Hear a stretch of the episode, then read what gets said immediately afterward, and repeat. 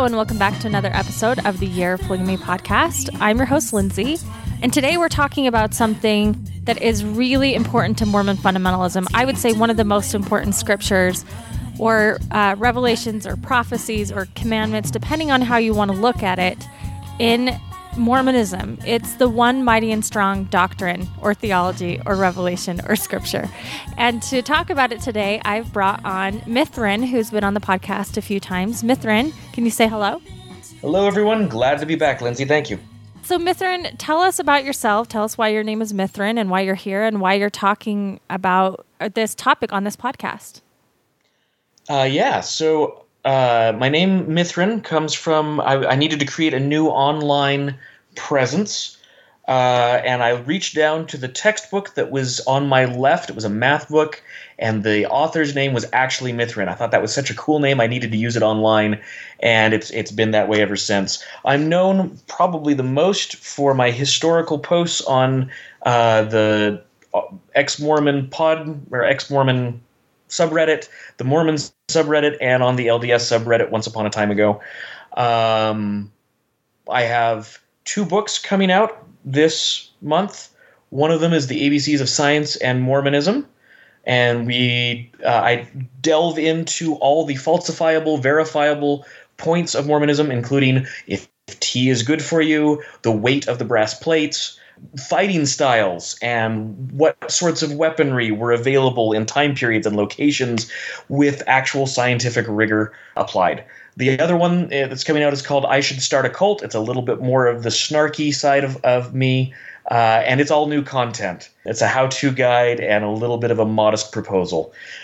The reason that, that this particular topic really, when I heard you were doing it, that, that it excited me is that it plays into my own history back in high school, I watched a, well, I just read this scripture and I was wondering who this one mighty and strong could be when we watched a video uh, in my law enforcement class on the John Singer and Addam Swapp uh, clan, and and they tie into this scripture. And then my mother uh, was proposed to by Arvin Shreve uh, to be his wife, and and he also played in with this. So it is uh, tied in with my own history and and how I uh, think about things, uh, as well as it's just a fun topic. So I'm very glad to be here. Yeah, and you've been here for talking about Heber J. Grant, and I forget the other one. Do you remember what it was?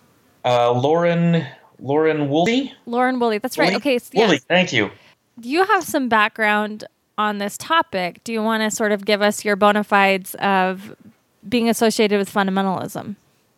I did that in the other one. I don't rem- remember exactly what you're digging for, but uh, for example, I we lived down in West Texas, and I I wanted to go visit the uh, the FLDS compound down there.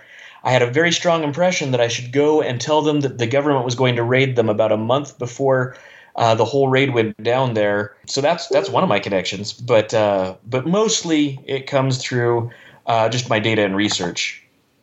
Yeah, so you have an interest in this like I do. You're sort of famous on in sort of the ex-Mormon world for being the go-to history guy. And so you and I thought it would be fun to talk about this doctrine because this is it's it's canonized in LDS scripture, but it's almost become folk doctrine because of the way that it's played out. So we're going to talk about the history. I'm going to be reading from Ogden Kraut, uh, who um, if you listen to this podcast, you know is like the Bruce R. McConkie of Mormon fundamentalism. He is one of the biggest scriptorians or theologians from Mormon fundamentalism, taking all the quotes in history and tying it together. So I've got his interpretation. We've got Mithryn's stuff. Uh, so Mithryn, why don't we just start getting into the history? Do you want to walk us into this revelation? Actually, sure. first of all, are we gonna what should we call it for the podcast? Are we gonna call it a revelation, prophecy? What do you think? I like how you said it because there's different. I mean, it, it applies to different groups different ways. Some people see it as a prophecy. Some pe- people just see it as a scripture verse that you read over and skip because it's not scripture mastery. And other people see this as as a direct revelation of that that that's very key. So I think I like how you're saying it. Honestly. So we'll just go through the whole shebang every time. Okay. So why don't you? I'm verbose. I like lots of words. The, well, guess what? So does W.W. Phelps. So that's a good True. transition into. Why don't you walk us in? You have some background that you that you dug up that I think is really interesting on this. Uh, do you want to start with me, or do you want to uh, start with? Let's just start with by reading the scripture. Is that fair? Oh yeah, let's let's tell everybody what this is to begin with, and and give us a citation where it appears in canonized LDS scripture. For, for all of you at home who have your, your triple com, please open it to D&C 85. So in Doctrine and Covenants 85, verses 7 and 8, it reads, And it shall come to pass that I, the Lord God, will send one mighty and strong, holding the scepter of power in his hand, clothed with light for a covering, whose mouth shall utter words, eternal words, while his bowels shall be a fountain of truth, to set in order the house of God, and to arrange by lot the inheritances of the saints whose names are found, and the names of their fathers and the names of their children, enrolled in the book of law of God. While that man who is called of God and appointed, that putteth forth his hand to steady the ark of God, shall fall by the shaft of death, like a tree that is smitten by the vivid shaft of lightning. It's pretty, pretty brilliant imagery there. It's actually uh, kind of poetic and and strong. There's no no weakness in those two verses. It's yeah, it's it's definitely probably appeals to more of the I'm trying to think of a word. The word that's coming to mind is violent strains of Mormonism, but that's not necessarily accurate. I would say People who like black and white, people who like it to be all on or all off. This is very war uh, strong things like that. Yeah.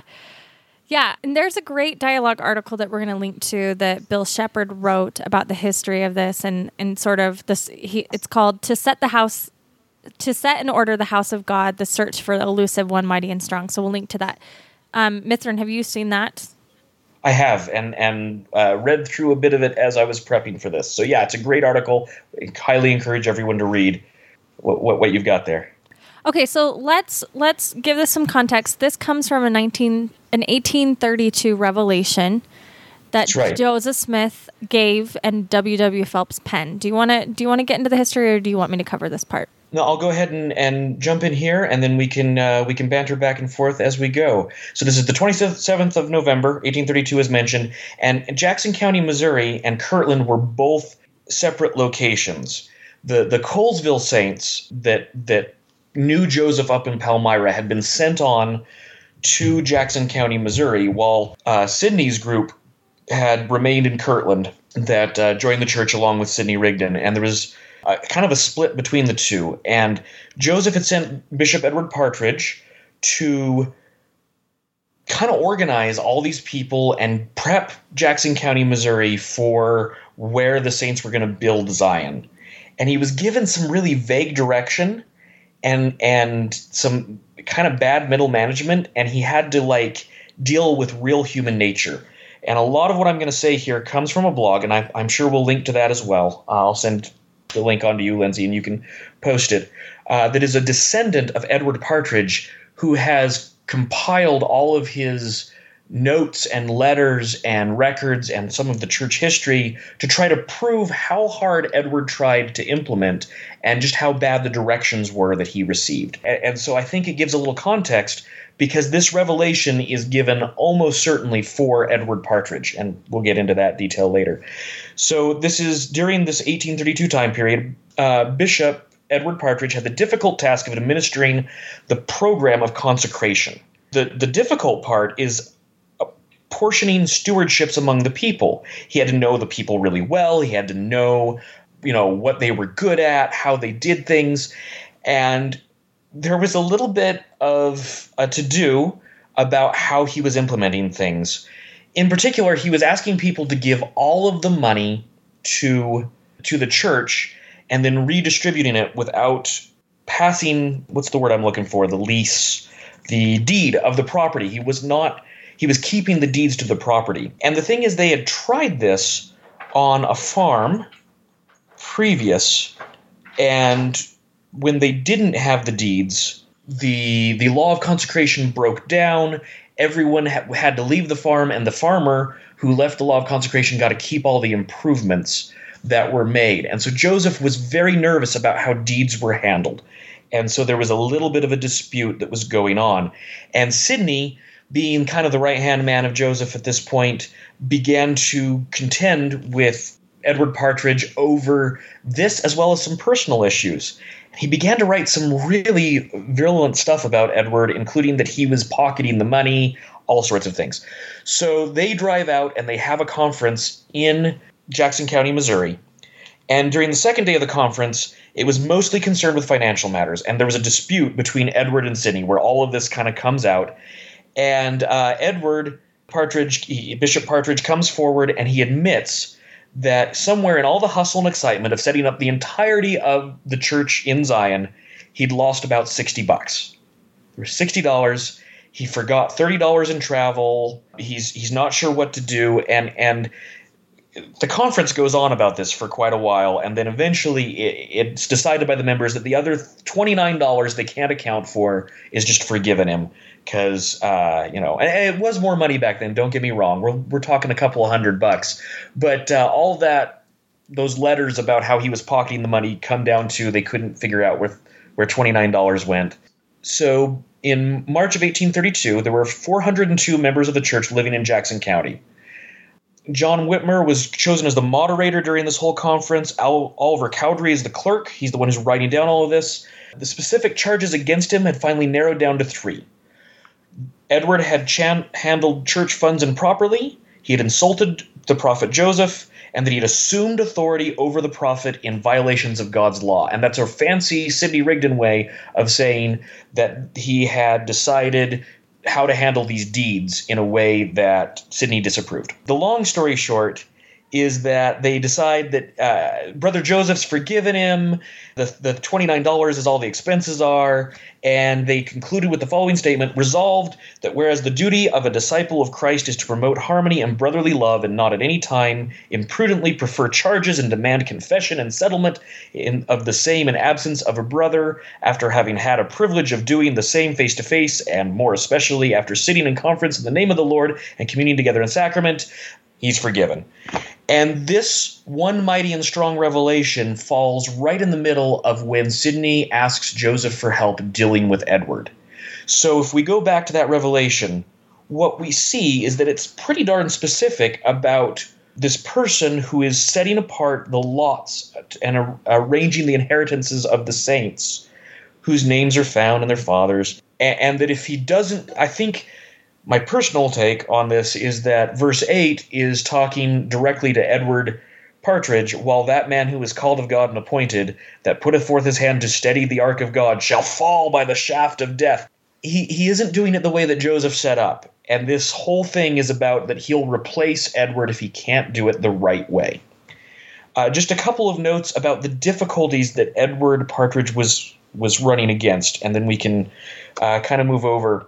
So Edward these Colesville Saints were not wealthy. They were some of the poorest individuals uh, to to be in the church, and they basically set up a big tent city outside of uh, the, the current residents of Jackson County, Missouri.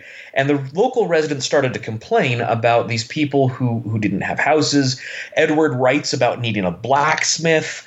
Uh, if Joseph could please send one, because they don't have any blacksmith to be able to build things. They're trying to build houses with no iron. He he asks for a stone worker as well because there's no one who knows how to do stone. And as people join the church, they keep getting sent to Zion, and they keep wanting to go to Zion because that's the special place. And the poorest people are going there first because this land has just been taken from the Indians. And if you if you get in and start building a house you can you can lay claim and get it kind of like the Oklahoma, Oklahoma land rush if you're familiar with that. So Edward asks for them to create a recommend so that not everyone can just come up for no reason whatsoever, but that they can get a recommend uh, to come up Zion. And this recommend is entirely financially based. And this is the origin of the temple recommend we have today. There's no mention of a recommend anywhere in conjunction with the temple. Uh, this is the first mention that, that exists and, and it's this set of requirements that morphs into our our temple requirements throughout the uh, the various handbooks of instruction from the 1900s forward. So this is the origin of, of the temple recommend, and it's entirely how much money you make. One of the interesting things is that Joseph Smith, under this time period, if you take away the the the money donated through tithing to the church, couldn't have filled out the recommend. The Smiths could never have made it to Zion. Anyway, point is is that he has all these poor people, tent cities. He's trying to, to divvy out what people do and how people and trying to make blacksmiths out of people who've never done it before. He and he's really struggling and that very natural very human dealing with people's problems. The poorest people of course want everything in common. The richest people as they get richer don't want to share as much. It's very much the sort of thing we see go on in politics uh, all the time.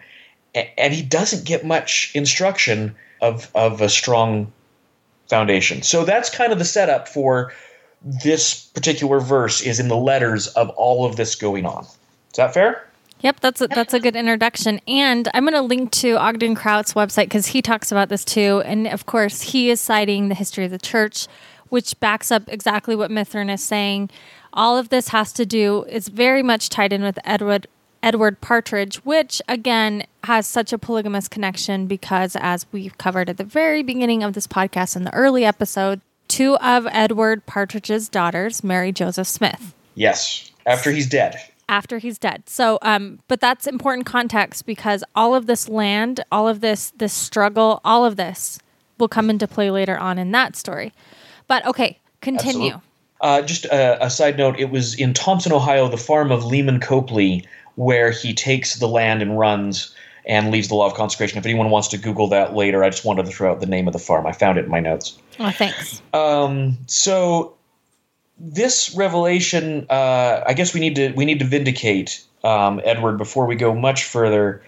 Less than two years later, on November 7th, 1835, the Lord stated he was well pleased with my servant Edward Partridge because of the integrity of your heart in laboring in my vineyard. This, revela- this revelation was not canonized as part of the Doctrine and Covenants, but it also added that Bishop, Partridge's sins were forgiven.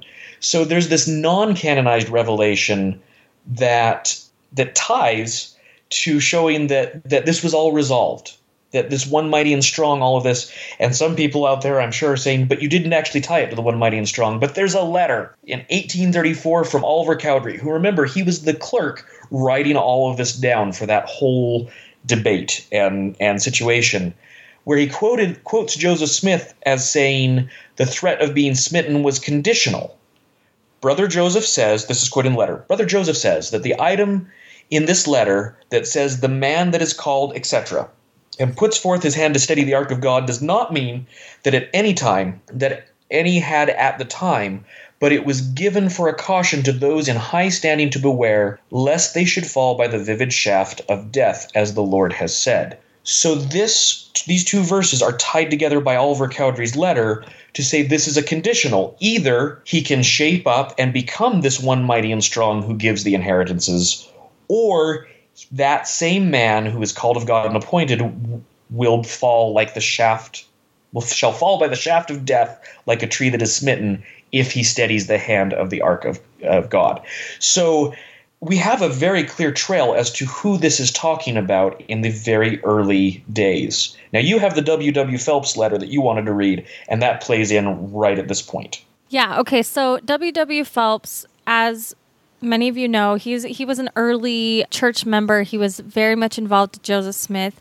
He was excommunicated, I think, three times, and then rejoined the church after it each time. And he was often scribe and a, I guess Wikipedia calls him a ghost writer for Joseph Smith. He was very much involved with a lot of the early church happenings. He was part of the Council of 50.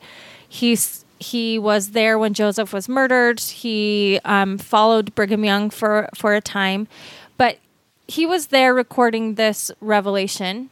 Most people probably know him for writing songs in the hymnal, but on the Ghostwriter, I'm just going to interject really quickly because I found what they mean. Uh, the when Joseph Smith describes Zion, uh, W. W. Phelps is there and he gives this really beautiful description of the land and and gives it as a revelation from God on on how the saints are going to settle it and you can actually find almost word for word the same description in W.W. Phelps' journal from the day previous. So that's the, where the ghostwriter comes from is that Joseph gave a revelation from God that just happens to be in his his note his diary. Go on, sorry. Right, and W.W. Phelps is one of the people that writes down the revelation, the supposed uh, early polygamy revelation about uh, marrying Lamanites, and it was supposed to be the early polygamy revelation. So he's very much involved with this. And as you said, he has written a lot of hymns. Some of the most famous are "Praise to the Man," "O God, the Eternal Father," "The Spirit of God like a fire is burning." What else? Some of the little ones. Come all you saints of Zion. Redeemer of Israel. That's another one. Um, yeah, there's several, and he, he, so he writes this letter. Do you want to read? I mean, the letter is long, and of course, Orson Pratt is going to take. Is it Orson Pratt? I gotta get. Yeah, it's Orson Pratt who, who Orson, reads it later. Yeah, Orson Pratt is going to take only portions of his letter and to to make up the scripture later on. Uh, what I do want to say is that it, this is one of those where it gets hidden because of the number sequence in the Doctrine and Covenants. Section 51 is the actual revised law of consecration that comes after this D&C 85 threatening couple of scriptures when so they'd been running without any direction really before this. Uh, but because that comes as section 51 sometimes people think that well he had all this instruction and it's really clear. How could he not run it correctly? That's not chronological. So section 51 comes because of this conference and because of this dispute. We're going to the letter's really long. We're going to link to it um, on ogden kraut's site and we're going to talk about some of the portions of it and it's full of really strong language it is. It's pretty. You, you get a feel for where, where Orson decided to, to narrow it down for the Doctrine and Covenants because it is uh, that sort of language all the way through. Things like their names shall not be found, neither the names of their fathers nor the names of their children written in the book of the law of God, saith the Lord of hosts. Or uh, my bones do quake while it maketh manifest. The viv- yeah vivid shaft of lightning is actually was taken and put into the scriptures where where there where wailing and gnashing of teeth, these things I say not of myself, therefore as the Lord speaketh, he will also fulfill. And they who are of the high priesthood, whose names are not found written in the book of the law, or are found to have apostatized, it shall be done to them as the children of the priest, as will be found in the second chapter and sixty first and sixty second verses of Ezra. Uh, I don't know if we want to go and read Ezra, but it's not kind things. And and again, we're talking about this is this is apostasy. What he's doing. This is terrible. This is bad, bad stuff. It's interesting because it is bad stuff and it's kind of apocalyptic language, but in it, he's talking about legal inheritances too, right? But he's really tying it in with spiritual inheritances. Uh, I'm, I think it's at this point, honestly, I think he's talking entirely physical inheritances. But yeah, he does tie it to the book, and their names won't be in it.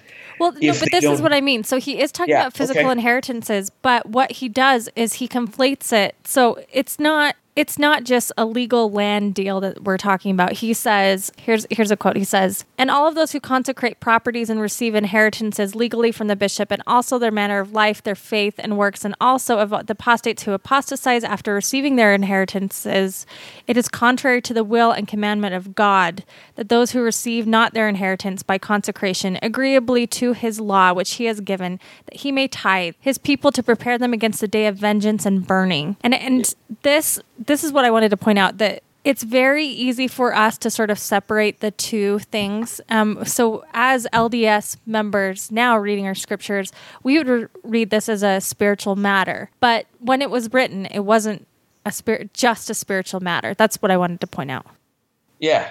Uh, now, there's another one. So, W.W. Phelps, who, who had this letter written to him, he possessed the view, and he writes about this later on, that the one mighty and strong who would come to Zion in the future with specific duties, that the identity of this person was Adam, the first man. So this goes back to the, the Adam God theory almost. It's one mighty and strong is Adam. Uh, after quoting D&C 85, 7 through 8, Phelps explains uh, Now this revelation was sent to me in Zion and has reference to the time when Adam comes at the beginning of our eternal lots of inheritances, according as our names are found in the book of the law of the Lord while the fools that received the priesthood, like the fool that took his one talent and hid it, or reached out to steady the ark, will find themselves where the rich man did, in hell, with plenty of fire but no water. So now we have two good explanations. Oliver Cowdery tells us this is definitely Edward Partridge and it was an either or. And W.W. Phelps gives us a very clear this is Adam, and he's the one who gets this letter directly from Joseph, right? He was there, he was writing, and and it's when Adam comes. So case closed, right? We all know who this person is. Right. And I, am going to just point out that, that that part is going to come up later on after Brigham Young takes power, but we'll we'll get to it. So uh, that's where I was going to go next, unless okay, you had anything nope. else in the W.W. Phelps time period. Well, okay, so this is written. Does anything come directly out of this letter? At the time, I don't think so. This all gets compiled by Orson Pratt later on. Exactly. Got those those scriptures, and then W. W. Phelps is explaining those scriptures after Orson Pratt has clarified. But Orson believed the Lord would raise up a special servant to whom he would reveal the pattern of the temple in the city of Zion. Orson thought that this was more of a prophecy of something that would be fulfilled. And so this letter that I quoted by W. W. Phelps, that he is rebutting Orson Pratt's view. 1905 is when the Deseret News makes Thank you. Makes it is quoted in, in yeah. 1905. We'll get there. That's that's later. Uh, but yeah, Orson Pratt he's talking about this is a future prophecy, and W.W. Phelps is basically say, saying not only is it future, we're talking about Adam. Right, exactly. And so they're talking about Adam, and this is going to come into what you're just talking about with Orson Pratt and W.W. Phelps with Brigham Young. So let's now Joseph Smith has died, Partridge has died, Joseph was sealed to his two daughters. All that's in the past. That's a decade past, two decades past. And now Brigham Young is here, and this scripture keeps popping up for different church leaders. Why does it keep popping up? I think because in the part that we we didn't read, well, th- this has. We should list the specifics of this person who is mighty and strong. Uh, he holds the scepter of holds the scepter of power. He's clothed with a light covering. His mouth shall shall utter, utter words, eternal words, while his bowels shall be a fountain of truth. And this is, I think, the key line. One of his traits is to set in order the house of God. And what gets kind of implied there is that the house of God has fallen out of order, that that the leaders who are currently there, you know, that man who was called of God and appointed, as it says in the next verse, who's steadying the ark, he's going to fall. And so it sets up this perfect set of conditions for people who don't like what the prophet's saying. They now can excuse themselves as I'm the one mighty and strong. I have the, the scepter of power. I'm going to utter words, eternal words. I'm going to give truth to correct the prophet. And I think that is the, the defining characteristic of the scripture is that it is used over and over again by people who are exactly trying to steady the ark from the LDS perspective that's in that next verse, but from their own, they see themselves as, and, and it's built into this. It's just asking for people to see themselves as more special and to take action. Right. And it also conflates this idea of if there's something you don't like in the church or with the leadership, that maybe they're getting too far away. So, this is actually, if you think about it, a loophole for Mormons to express dissent because here it is saying that the church can get out of order. Absolutely. And in scripture, right? In it's scripture. right there. Uh, and you have to ask yourself, how, how would I know if it was out of order? I think that's the the humble approach, and the the perhaps a little more prideful approach is, well, I know it's out of order, and I am the man to fix it. Exactly. And so that's why it's going to keep coming up over and over and over again. And so what's interesting is if you're the prophet, this scripture doesn't really bode well for you, right? Right. Again, unless you have all this history that wasn't included in the scriptures of who this is talking about, either Adam or Edward Partridge, again, when we talk about all these people, remember they didn't have access to any of what I just went through or what Lindsay just went through as to how this came about. They only have the two verses to go off of. Another thing that's interesting is that it does talk about the house of God um, a lot in conjunction with this.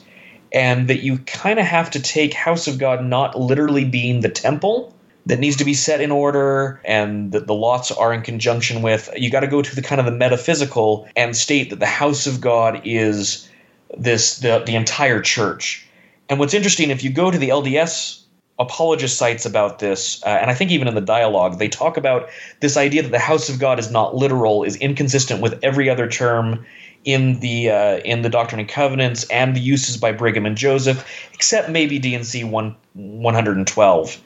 But uh, if you go to the fundamentalists. Uh, websites they cite a whole bunch of times when um, the setting in order of the house of God will be a greater event than the restoration. This is Ogden Kraut, I'm quoting.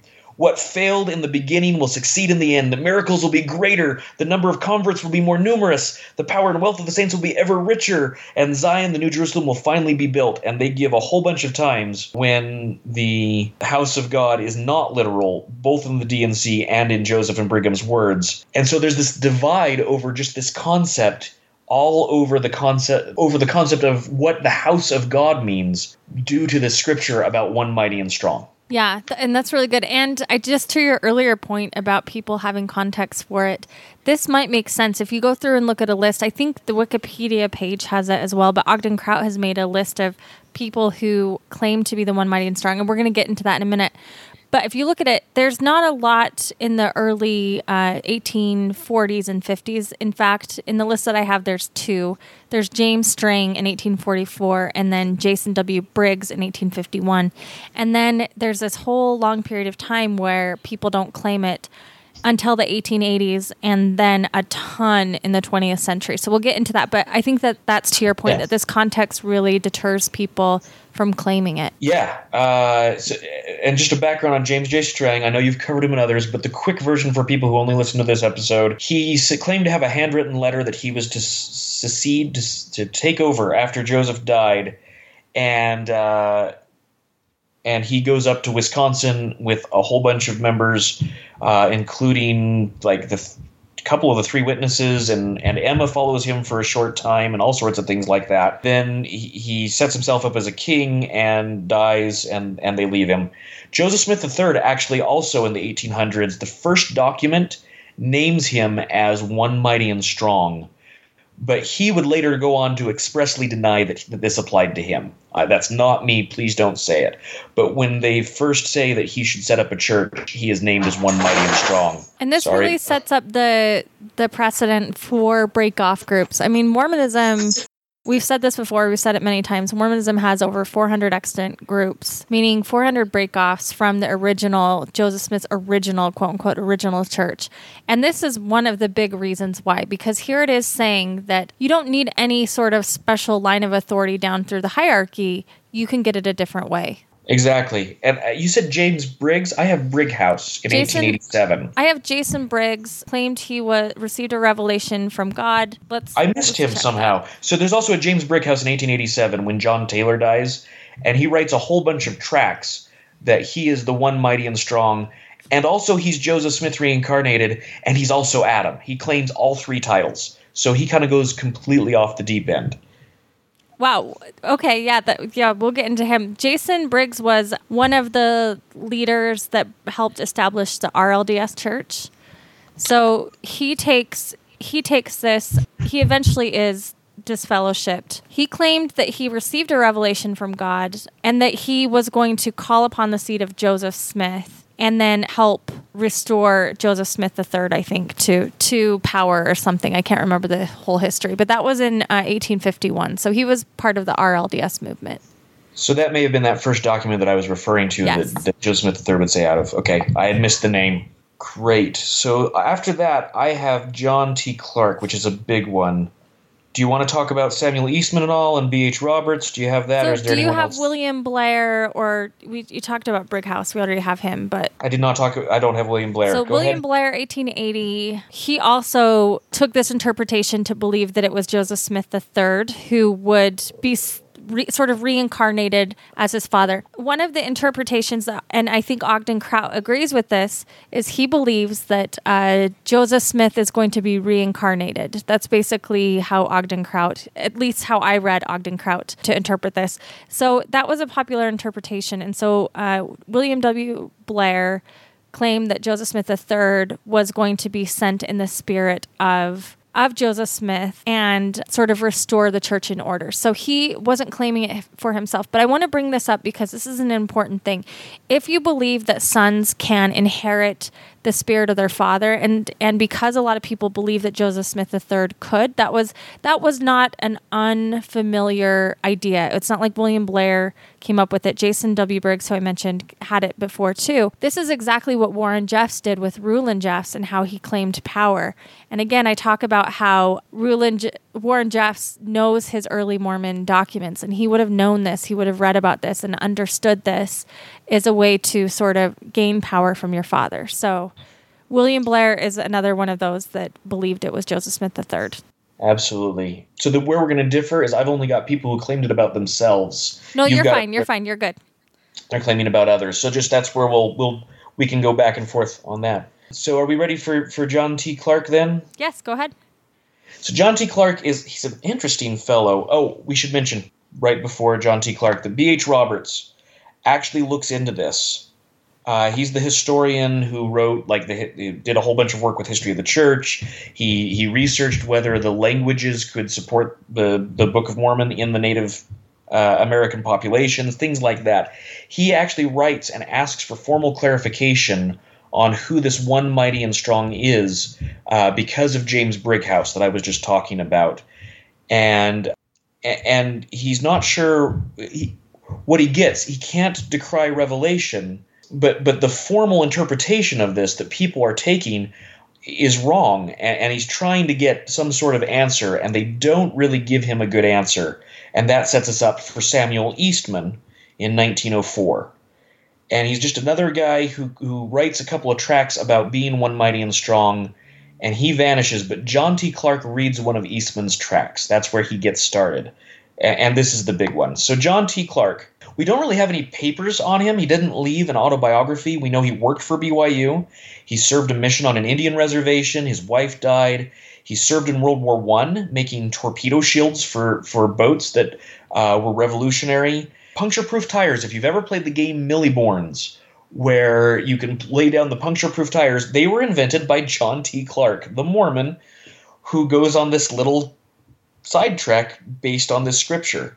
And he is excommunicated in 1905. Well, why would John T. Clark think he was one mighty and strong? I mean, it's kind of a, he's a normal guy. He works for BYU. He serves missions, and you're going to see this as a theme too. These are strong people who really believe, who who latch onto the scripture. Well, it turns out we do have one document about him in the archives, and that is his patriarchal blessing. It expressly states that John T. Clark is the one mighty and strong. And it was given a, well, Joseph White Musser uh, was the scribe for John T. Clark, and, and they write down that this is in his patriarchal blessing. Um, and, he, and he creates this 165 page book of how to reform the church. It, it is described as rambling and repetitive. I'll be honest, I didn't read the whole thing. And he blames all of the problems with the book on bad proofreading. Basically, he blames it on the editor. Having just written two books, that's not fair to do. My editors were great. Uh, the two that helped me and and I'm very glad that Grammarly Grammarly Grammarly exists. And any mistakes I made, please blame on Grammarly and myself, not my editors. He he goes on to decide not to publish this book, and then he has kind of a revelation where someone uh, appears to him, I think it's John Taylor, comes to him in a in a revelation and tells him, "You know what you need to do." Yeah, so he, he publishes the John book. Taylor. It was John Taylor that visits him in a heavenly vision. Yes, and he he publishes the book and tries to distribute it. He also records about buried treasure in Alpine, Utah, and uh, Lorin Woolley, which goes back to our previous podcast, Year of Polygamy. If you haven't listened to that episode and you're enjoying this one, go back and listen to that one. You get more sweet, lovely Mithryn voice. I don't know. Uh, Lorin Woolley uh, was taken on a trip to go see the buried treasure with John T. Clark. And so we start to tie in with the Lorin Woolley and the FLDS very early on through this this patriarchal blessing. And you have to wonder what was the patriarch thinking? If you're LDS or Mormon, you can totally believe that God spoke directly to him and that he this guy really was the one mighty and strong, but that doesn't quite work out entirely. Or the patriarch was making it up, in which case, what a dangerous thing to say in someone's patriarchal blessing is that you're going to correct the church. I don't know. But uh, uh John B. Clark also predicted that Heber J. Grant and Charles Nibley would both die. That is a Nibley related to Hugh Nibley, but not father of. And he had a, a vision about Japanese coming in through Mexico and invading the United States in mass. Um, did not happen during World War II. So, age 67, and he dies in Provo in, in 1932, and the followers are in total shock. Shelwell Olson, who was a strong follower of his, truly believed this was the one mighty and strong that was going to correct all the, the things they saw wrong in in the LDS church, uh, he actually goes into the morgue and gives him a blessing to come back to life. And they give the blessing twice because he doesn't come back to life the first time. And on the second time, Shelwell Olson says uh, he will come back, but in God's own time. He feels that this is a he'll be resurrected, and this goes right back to those uh, what you were saying earlier. This idea that Joseph Smith was going to be reincarnated and and that he was one mighty and strong, or the the spirit of the Father moving into the Son, sort of concept. This this was part and parcel to Mormonism. This this sort of idea of it moving from person to person or reincarnated to fulfill prophecy. Yeah, that's really good. And I think I think that that is a huge part of Mormonism what you just said right there, right? That just encapsulates Mormon doctrine for me. Now, I've skipped ahead a little bit with his whole life, but I think we need to get to that in 1905, the LDS Church just after he was excommunicated, they respond about this concept of one mighty and strong. Do you have the uh, the official publication that they put out. It's it's also I long. do. So so it's the message from the first presidency. Let's see. Um so they published it in the Deseret News in on November 13th, 1905 and I believe in the improvement era as well the same year. So here's the official announcement. The following has been issued by the Presidency of the Church of Jesus Christ of Latter day Saints in explanation of verses 7 and 8 of Section 85 of the Doctrine and Covenants, and is to be received as authoritative. The following quotation is from the 85th section of the Doctrine and Covenants, and then they quote the scripture. While that man who is called of God and appointed that putteth forth his hand to steady the ark of God shall fall by the shaft of death like as a tree that is smitten by the vivid shaft of lightning, uh, I'm going to mention two things very early on uh, that I missed that I, I, should have mentioned. So, John Taylor actually did speak from the pulpit about this. He said that in the time of the seventh president of this church, the church would go into bondage, both temporarily and spiritually. And in that day, the day of bondage, the one mighty and strong spoken of in the 85th section of the Doctrine and Covenants would come. So, this kind of ties in because we are in that time period where Heber J. Grant is prophet and he's number seven. And here we have the what's his name now, Mr. Clark, John T. Clark, is uh, has this patriarchal blessing that he's the one mighty and strong, and, and this gives a time frame. Now remember, W. W. Phelps is saying that's Adam, but John Taylor is saying that this is a future person in the day of the of the seventh president, and Brigham Young also weighs in on this, and he says the time will come when this people will be led to the brink of hell by their leaders. Then one mighty and strong will come to set the house of God in order. So this reinterpretation, it was anyone's game on who this was. Lots of people were taking different spins, but it makes sense for John T. Clark to see because they were at the sixth president of the church when he was getting this patriarchal blessing. There's a reason that he would speak out, even if he didn't feel like he was good at writing. So there are two there are two statements that were made from the church. One in November of 1905, and then they print it in 1907 in the Improvement era later on. So I'm going to get those for you. It is long, so I'm just going to give a quote. Um, so this is written by Joseph F. Smith, John R. Winder, and Anthony H. Lund. And this is just a quote from it. It says, quote, Now as to the one mighty and strong, who shall be sent to God sent of God to set in order the house of God and to arrange by lot the inheritance of the saints. Who is he? What position will he hold in the church? In what manner will he come to his calling? We draw attention first of all to the fact that this whole letter to William W. Phelps, as well as the part afterwards accepted as the word of the Lord related to the affairs of the church in Zion, Independence, Jackson County, Missouri. And inasmuch as through his repentance and sacrifices and suffering, Bishop Edward Partridge undoubtedly obtained a mitigation of the threatened judgment against him of falling by the shaft of death, like as a tree that is smitten by the vivid shaft of lightning. So the occasion for sending another to fill his station, one mighty and strong, to set in order the house of God and to arrange by lot the inheritances of the saints, may also be considered as having passed away, and the whole incident of the prophecy is closed.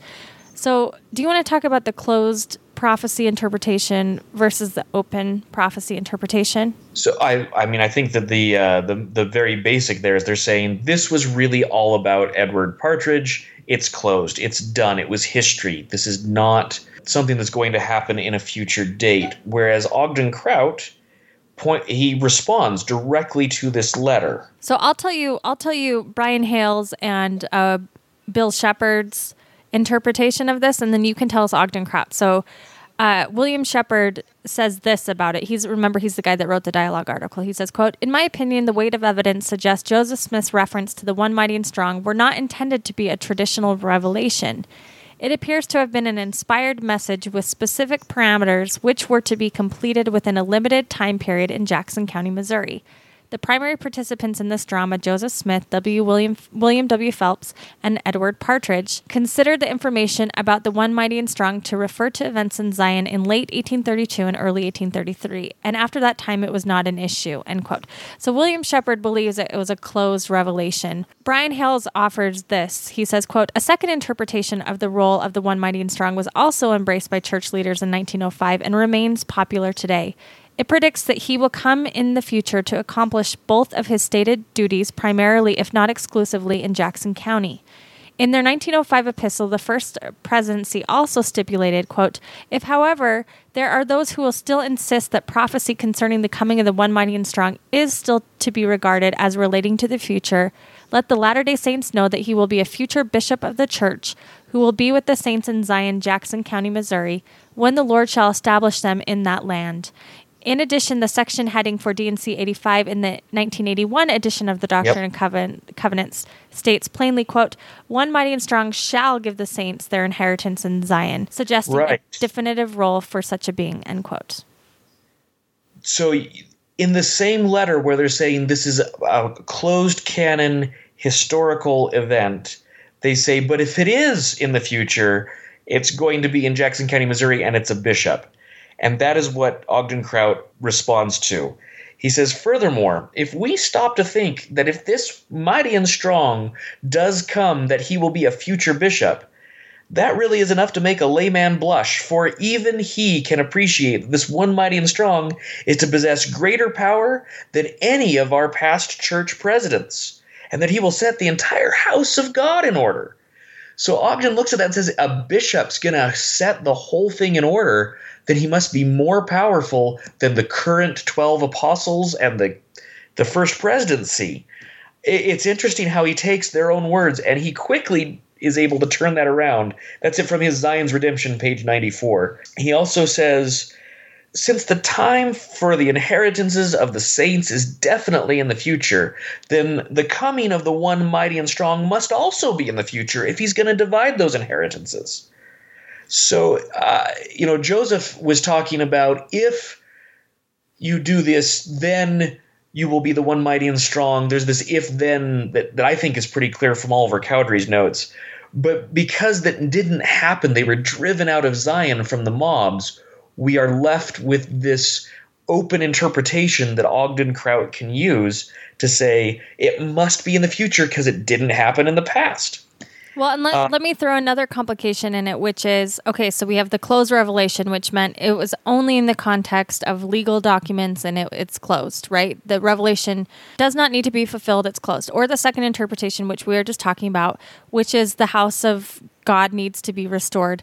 And the second interpretation depends on the idea of Jackson County, Missouri, right? They they say it, the Absolutely. first presidency says it, and Brian Hales goes into great detail the Plat of Zion and where this could be and who has claim to it and all of that. But there's also a third interpretation, which is basically that that if you were to take the scriptural interpretation of house of God to mean a more broader sense, as in the church, uh, then it doesn't have to be in Jackson County, Missouri. It could be the church as a whole. And, and Ogden Kraut quotes that the house of God should be translated as kingdom of God, including the whole church.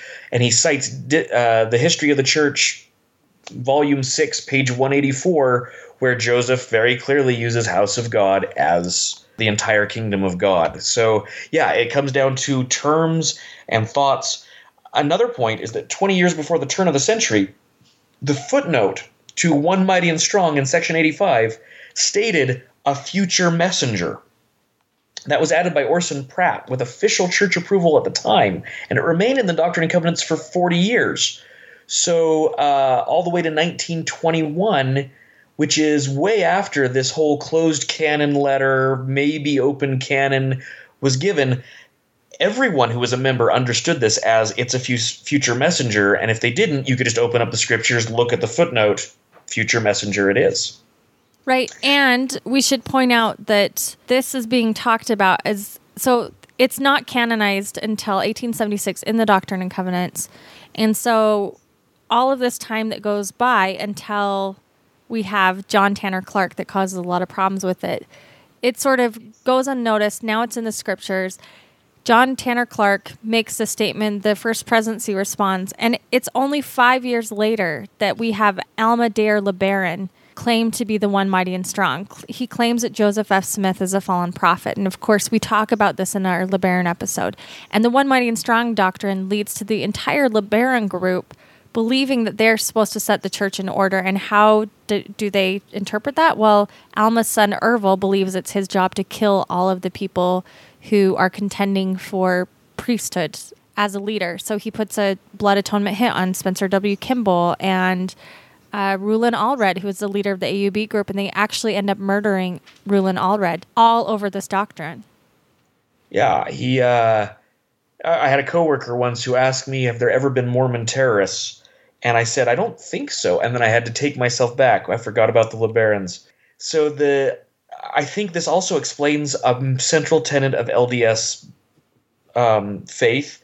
You hear over and over that the church is in no debt, and it's in the the temple grounds and other church property debt was consummated in 1923, and they pay it off in 1973, perhaps to to show the church is not in bondage to try to refute that there is no day of bondage, so you don't need one mighty and strong.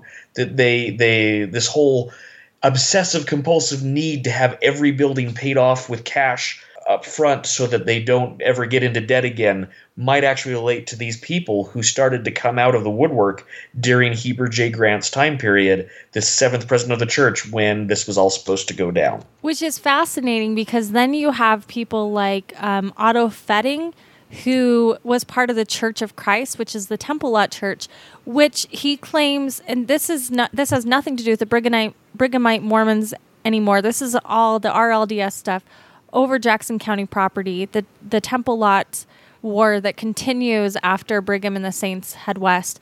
This guy in 1927 takes a scripture and claims to be the one mighty and strong because of some of the issues with the Temple Lot case going on over in Jackson County, Missouri. Yeah. Uh, should we go to J.H. Sherwood next in no, 1936? Wait, hold on. I want to talk about yep. this. Just uh, Francis M. Darter believed, uh, like a Native American prophet, that restoring Christ Church. Do you want to talk about him first? Because I have no, him no, before. Go, go for it. I've got some things to add on him as soon as you've you've got that. There is a blog called TruthMarch.com still out there that refers back to this man as the true prophet, possibly. And all the, the buzz around this guy, and, and they'd go through. The guy he had worked for the church for a very long time because he has some good inside knowledge on how church finances work that you don't find except for in um, the Book of Mammon, another guy who worked 15 years for the church. And, and he makes he talks about uh, this ties in with Lorenzo Snow. Uh, saying there will never be a presiding high priest again in the on the church, and that's why we call them church president or president of the church. Uh, it dovetails into this this whole branch of of that there's this Indian prophet, and that's who we should really be following. But people are still writing about this today, lest you think this is all in the past. Yeah, and and I, w- I just want to point out that the whole ghost dance movement comes from a similar idea that really was a like a Native American prophet that believed he was uh, restoring Christ's church and taking it away from the white people, um, the colonizers. That this was not an uncommon idea. This, but as we see with this one mighty and strong revelation, and with um, Francis Darter, he this was his interpretation through Mormonism. So there's scriptural backing for it with Samuel the Lamanite, right? The wicked Lamanite who's teaching the the the or the righteous Lamanite who's up on the wall teaching the wicked Nephites uh, to repent. It it fits right in with the one mighty and strong rhetoric. Yeah, exactly. And then we have Benjamin F. LeBaron, who he of course believes that he is uh, the one mighty and strong, not Alma LeBaron Senior, and we start to see the LeBaron group. Basically, just to, to, cut corners, everybody, every man in the LeBaron group for a while, the first generation thinks that they're the one mighty and strong. So we'll just make it simple. The LeBarons, all the boys in that uh, Alma's sons think that they are the one mighty and strong, and they actually kill each other over it. So. In, in my notes, I just have all the LeBarons. Yeah, yeah, all the LeBarons. they just yeah one of them is it. You take your pick. So, uh, okay, so go on to Sherwood. So Sherwood, he's he's a fascinating one because he claims not only is he the one mighty and strong. This is 1936, so World War II. Heber J. Grant is gonna die, uh, and we're at the end of the time period that's been stated before. He claims he's also a literal descendant of Aaron, and that makes him the bishop that's talked about who has the right to set things in order. And this is a little known fact, but I wrote a screenplay uh, called The Aaron where the plot is that there is a 14 uh, year old kid who, through a, a, computer glitch, is made prophet of the church again. So, what if we went back to a 14 year old prophet like Joseph Smith when he had the first vision? It, it's kind of a fun and whimsical concept. I never finished it. It's 99% of the way there. I just need an, a good, solid ending. But, but this idea that there's a literal descendant of Aaron also in the scriptures and, and, he just tied that idea of this person has to be a bishop. He can set in the whole church in order.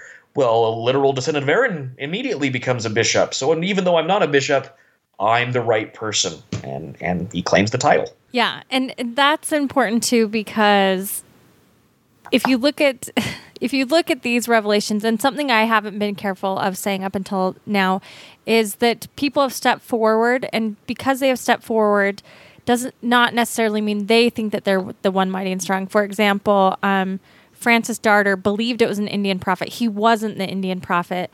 Or uh, Otto Fetting believed that John the Baptist appeared to him and he was just the servant for John the Baptist. That John the Baptist was the mighty and strong, and he was the servant for him. So I don't know if that's clear. It gets really confusing when you have personal revelation. There's so many options. Uh, so the next Joseph one, Musser is that who you have next? So uh, the next thing that I want to talk about, I'll let you do the next couple if you've got the the details. But I want to talk about there's a conference report in 1945. So catch us up to 1945 and the end of of. Okay, so I just have a few. Joseph uh, W. Musser, uh, we've talked about him many times. He is one of the early founders of Mormon fundamentalism. He started Truth Magazine. A lot of people that follow him believed that Musser had it right. Musser believed that it was Joseph Smith himself that is the one mighty and strong. And so this is a popular fundamentalist interpretation. And so Musser's interpretation gets murky because some people think that his interpretation is correct, that Joseph Smith already fulfilled it, or that Joseph Smith is going to be reincarnated. Um, and then you have a few other people that pop up uh, John the Baptist shows up again, and this has to do with the Temple Lot case. For some reason, John the Baptist ha- happened to be a restorationist answer to this question. I think William A. Draves in 1943 established a church, and he believed that John the Baptist was the one mighty and strong. And then, so yeah, I think that leads us up to where you're at. All right. Uh, and that is weird that John the Baptist just kind of gets thrown in there. So this is published uh, in the LDS conference report. So this is from the pulpit. Uh, this is is stated 1945. Uh, you can find it on page 91, 92 of, of that year's conference report because they did it differently back then. So, Latter day Saints, beware of false teachers. When men come among you advocating the so called, there we go, so called, practice of plural marriage, or when a man comes among you declaring that the church is off track and that he is one mighty and strong, sent in the uh, to set the church in order, remember that such doctrines cause dissension among the people, that they cause disputes which lead to apostasy, and the Lord condemned disputes of that kind.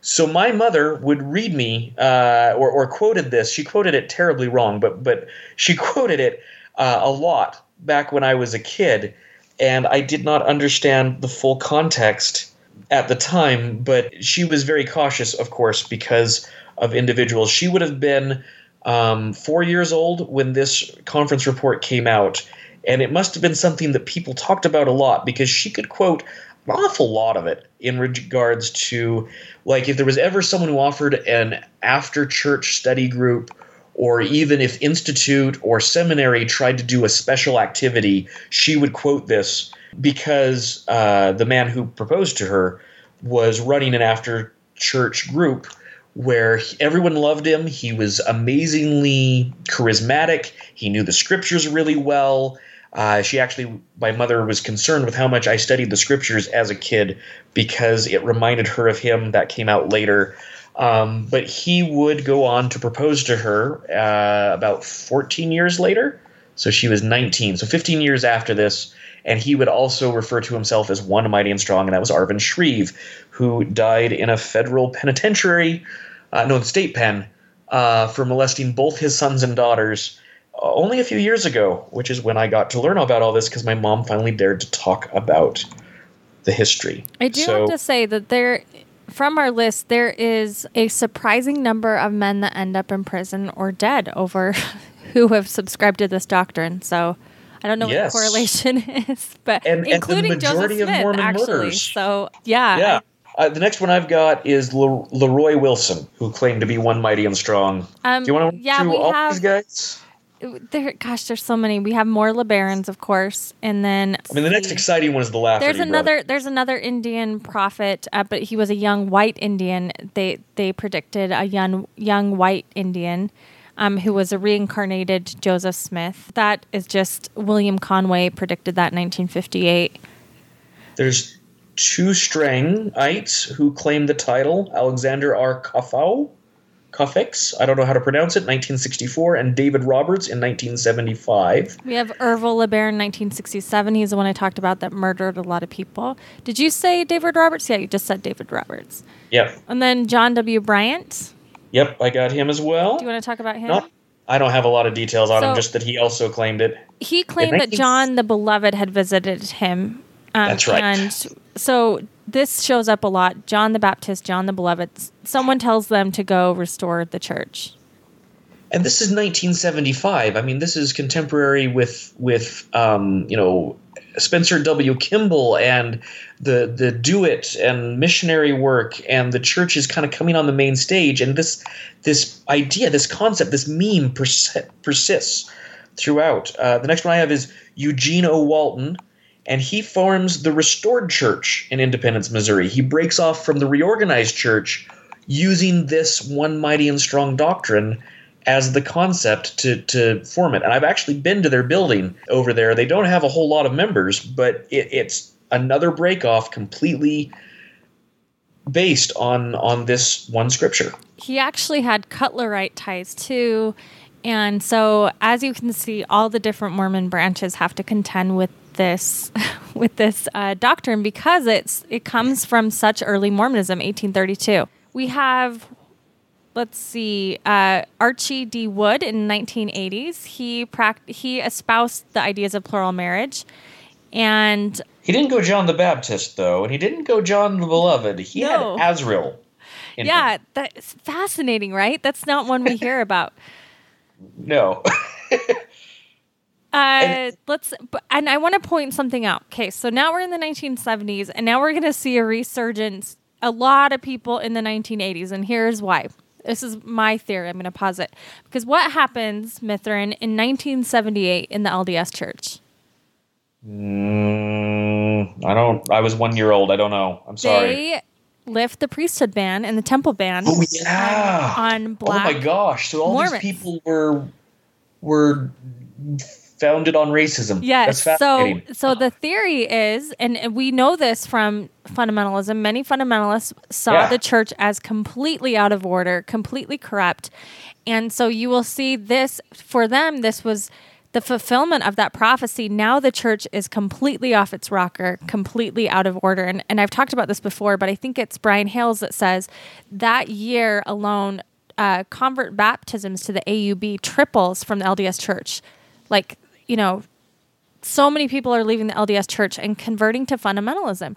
And up until this point, you have Mormon fundamentalists saying a rote prayer, facing the temple as if it's Mecca, saying something like, We pray that the doors will be open to us once again. And after 1978, when black people are allowed in the temples, many fundamentalist groups see the temples as corrupt, start building their own temples. And uh, think that the LDS church is completely off its rocker. So now, all of a sudden, in the 1980s, we have a lot of one mighty and strongs pop up. and it makes sense because there was such strong doctrine and it was taught for so long and so forcefully that you could never give the priesthood to one drop of negro blood or any of those i mean Yeah. horrible things but but yeah I, so people were following what they thought was the right path and you end up with people willing to lead them So we have, let's see, I've got Frank Miller, Roger E. Bill- Billings, the Lafferty brothers. lafferty brothers do you have much more on the laffertys We've talked about them in the podcast before, but go ahead Okay. and give us a their their story's very interesting. under the banner of heaven just go go read it that's that's all i'll say uh, it's worth it and it's fascinating and terrifying and that's where an awful lot of people i know learned about the various penalties from the temple for the first time was reading about what these guys who were fundamentalists who believed this whole one mighty and strong doctrine they went out and decided to kill people according to the penalties Yeah, and they were and they were fundamentalists, but they were still LDS. I mean, a lot of them. I mean, this is where we get ties into the dream mine, which goes back to Yeah. what you were saying earlier about this hidden gold. Um, it's all tied into this doctrine. and and Ogden Kraut, uh, you know, he's out there publishing regularly at this point and leading courses on the Constitution and how the the church is going to reform the government of the United States after a nuclear holocaust, and that we should pray for nuclear holocaust, and and these sorts of ideas are are floating around and he's writing about one mighty and strong during this time period as well and and it feeds into yeah like you said the dream mine and uh, J. Golden Kimball and all of these things kind of get all connected together. I don't know much about Art Bulla. He's the next one I have, and he has a church that's Bullite that is actually founded by him uh, after this One Mighty and Strong. I know it doesn't last long, but that's all I've got. Yeah, I don't I don't have a lot on him, but I do have something on the RLDS church. So Okay. there, there's a whole movement in the LDS church happening right now. Um, the Remnant Church, the Denver Snuff Snufferites, people that are sort of going back to the fundamentals of church history and church doctrine without trying to not accept plural marriage. And I know a lot of those remnant believers listen to this podcast. This, what I'm talking about, is a different remnant church. This is uh, the remnant church that broke off from the RLDS church. So they're kind of RLDS fundamentalists. And they believed in the 1980s that Frederick Niels Larsen, who was the president of the remnant church, is the one mighty and strong. So they believe that he's setting the church in order. So that's just an aside. And then, um, of course, we have the famous Brian David Mitchell, who. Oh, before we get Brian David ahead. Mitchell, this is this is my own. I've got to go, Vicky Singer.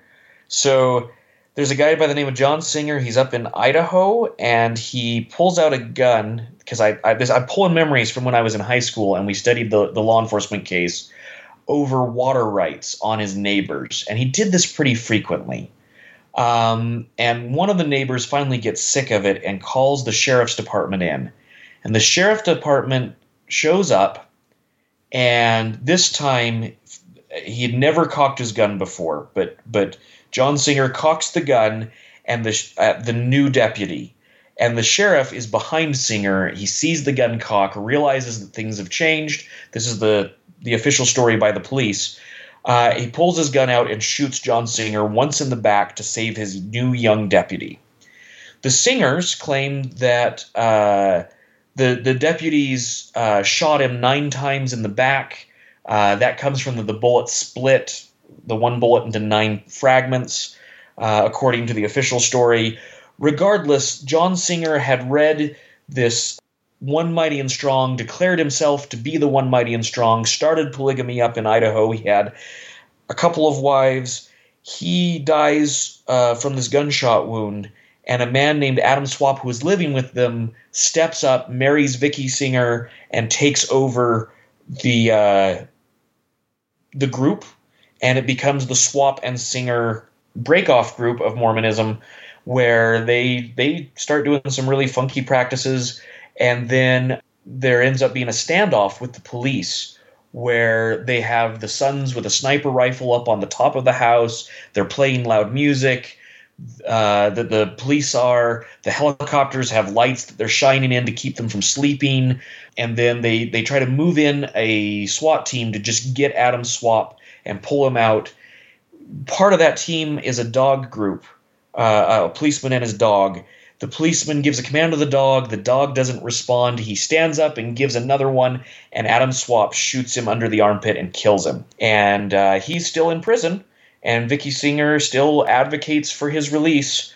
Again, this is just uh, one more crazy where they sang and, and praised that one mighty and strong was John Singer, actually, not Addam Swapp and that they all believed that he would be that John Singer would be reincarnated any day, and they were doing the standoff, the reason given by the people who were, were there, and, and, that the kids were willing to put the sniper rifles up on the, the roof against the police, was that John Singer's reincarnation was imminent, and that this move against them was the start of the end of days. So it ties really closely with the end of days. And if you are a member of any of these groups and you're looking when we're talking about another one of these groups, you're like, those guys are crazy. I just want to say, you know, this is something that's led to all these offshoots of all these different religions. Anything in Mormonism, any branch of it has had an offshoot because of this scripture. Now, Brian David Mitchell. We got to get to Brian David Mitchell.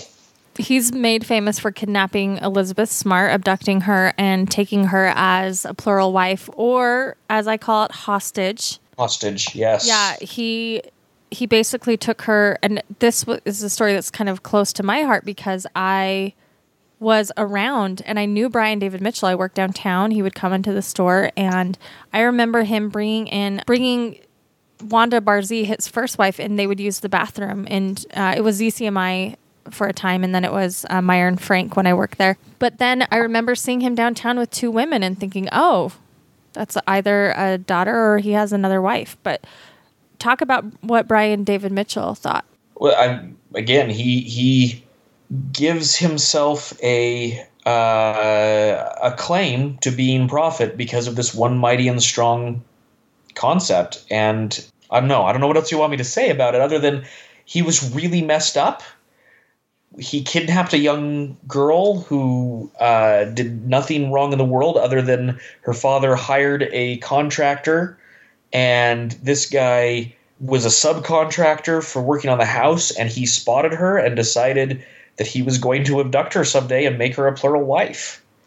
Yeah, and and again by force. Yeah, like, he and others. Really I remember I was working. I was probably fourteen. I was working in uh, the downtown shelter for a young women's activity. We were for for the LDS Church. We were passing out dinner at the shelter, and a homeless man came up to me and slipped something in my hand, and it was a piece of paper and it was all about the stem of Jesse and and then it quoted the one mighty and strong and I remember being so confused because I had never seen LDS scripture being used in that way before but the note had asked me to meet him at a certain spot and that I had a calling or something and my parents were like throw that away you know but You're I right.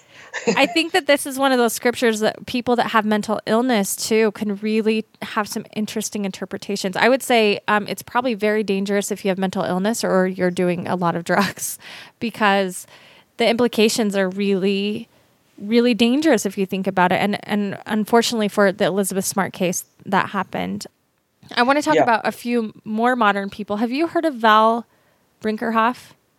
I have not. Okay, so according to Val Brinkerhoff by his own website, he was a BYU professor. He retired from BYU in 2015, and he has published 30 magazine articles and 14 books, nine of which he wrote. And his latest book is called The Remnant Awakens.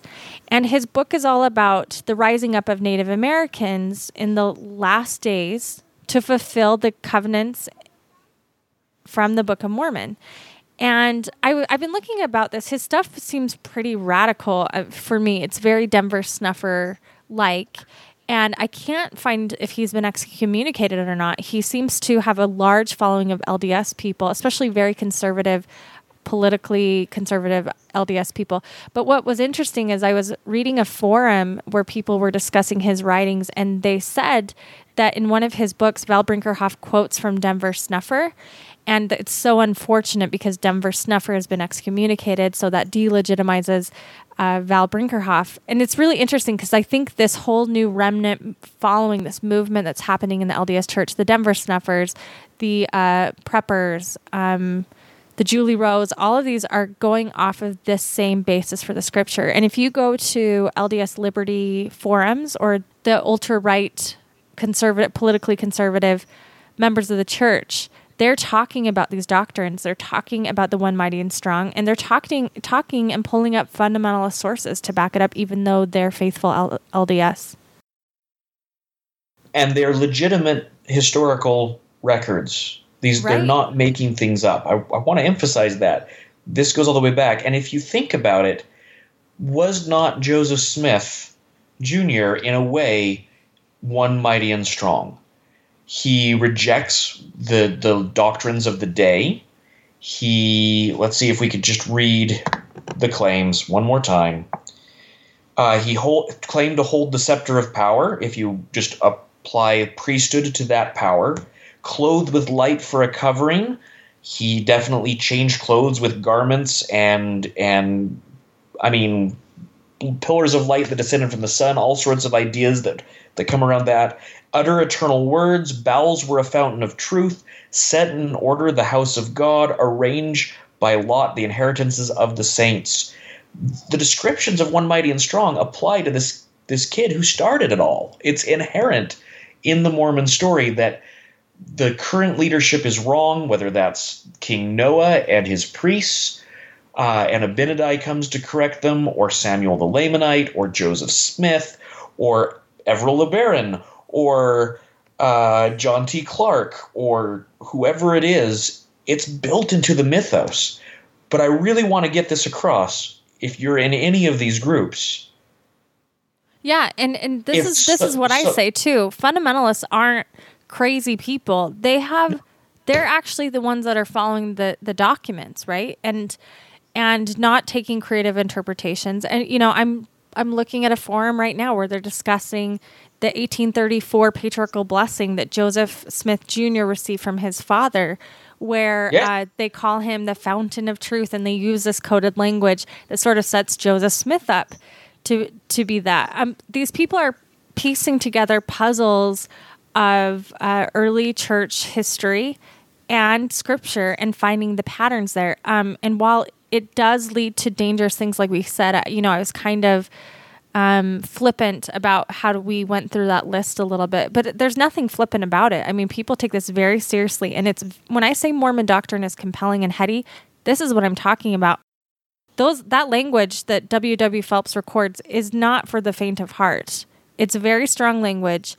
It is very seductive language, and if you get it in your head that, or you have a revelation that you know John the Baptist has showed you something, that language is going to be a, a guiding star, and it's powerful stuff.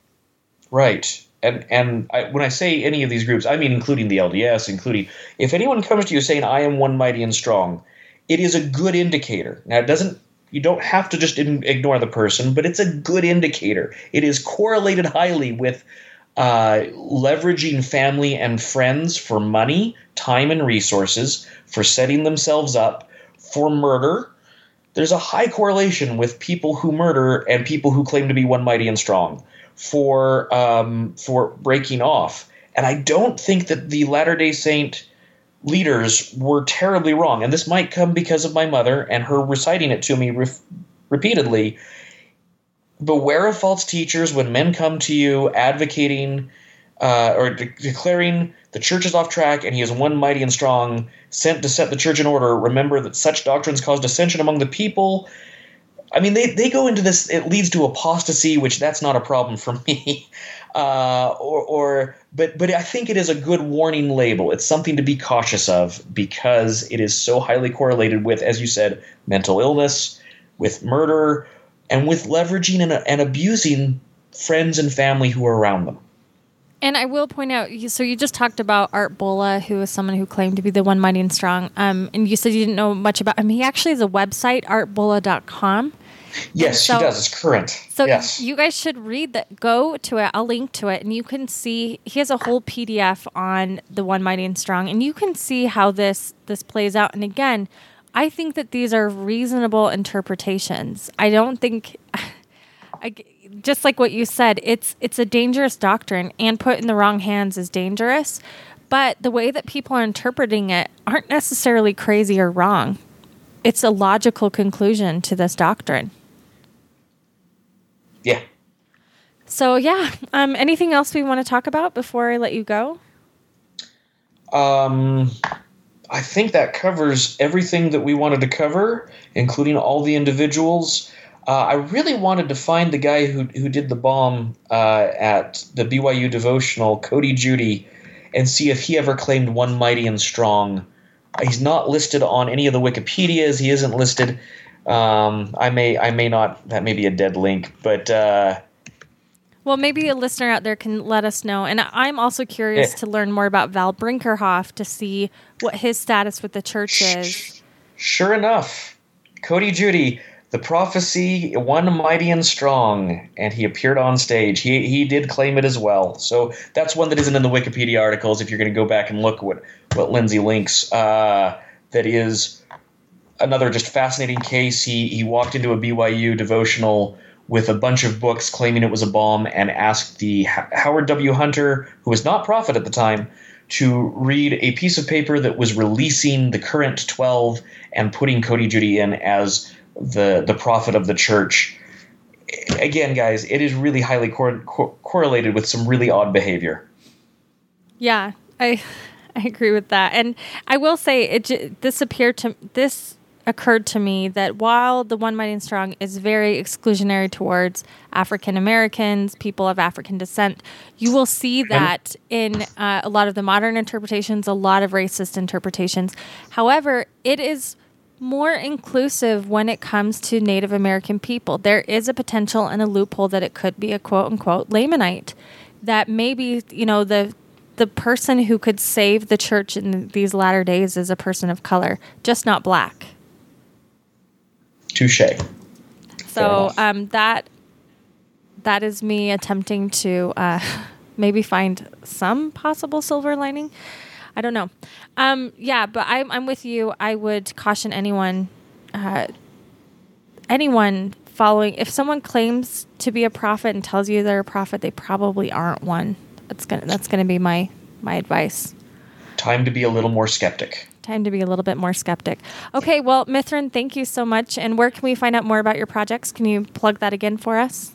I will happily. So uh, again I the books are coming out April 20th. They are going to be on a website called doudsy.com. Um, Do you claim to be the one mighty and strong? I will never claim such a thing. I got terrified away from it back when I read it, and and we studied the Swapp swinger singer group. Um, but I can see the appeal. I can see how people could really want to be someone who could fix what was wrong if if a bishop offended them, if they they knew there were issues in the history. I, I get it. I totally do. Well, I'm just lucky that I'm a lady, so I don't have to ever worry about being the one mighty and strong. So I'm an apostate now. I don't have to worry about it anymore. No worries there. Yeah. Well, no wait. Apostates become, start their own things. Oh, maybe I should start yeah, a cult. You, you gotta. Well, you have a book about that. I heard. So. I do. Yeah. Okay. Well, thanks, Mithryn. Um, And we'll link everything up there. Brilliant. Thank you, ma'am.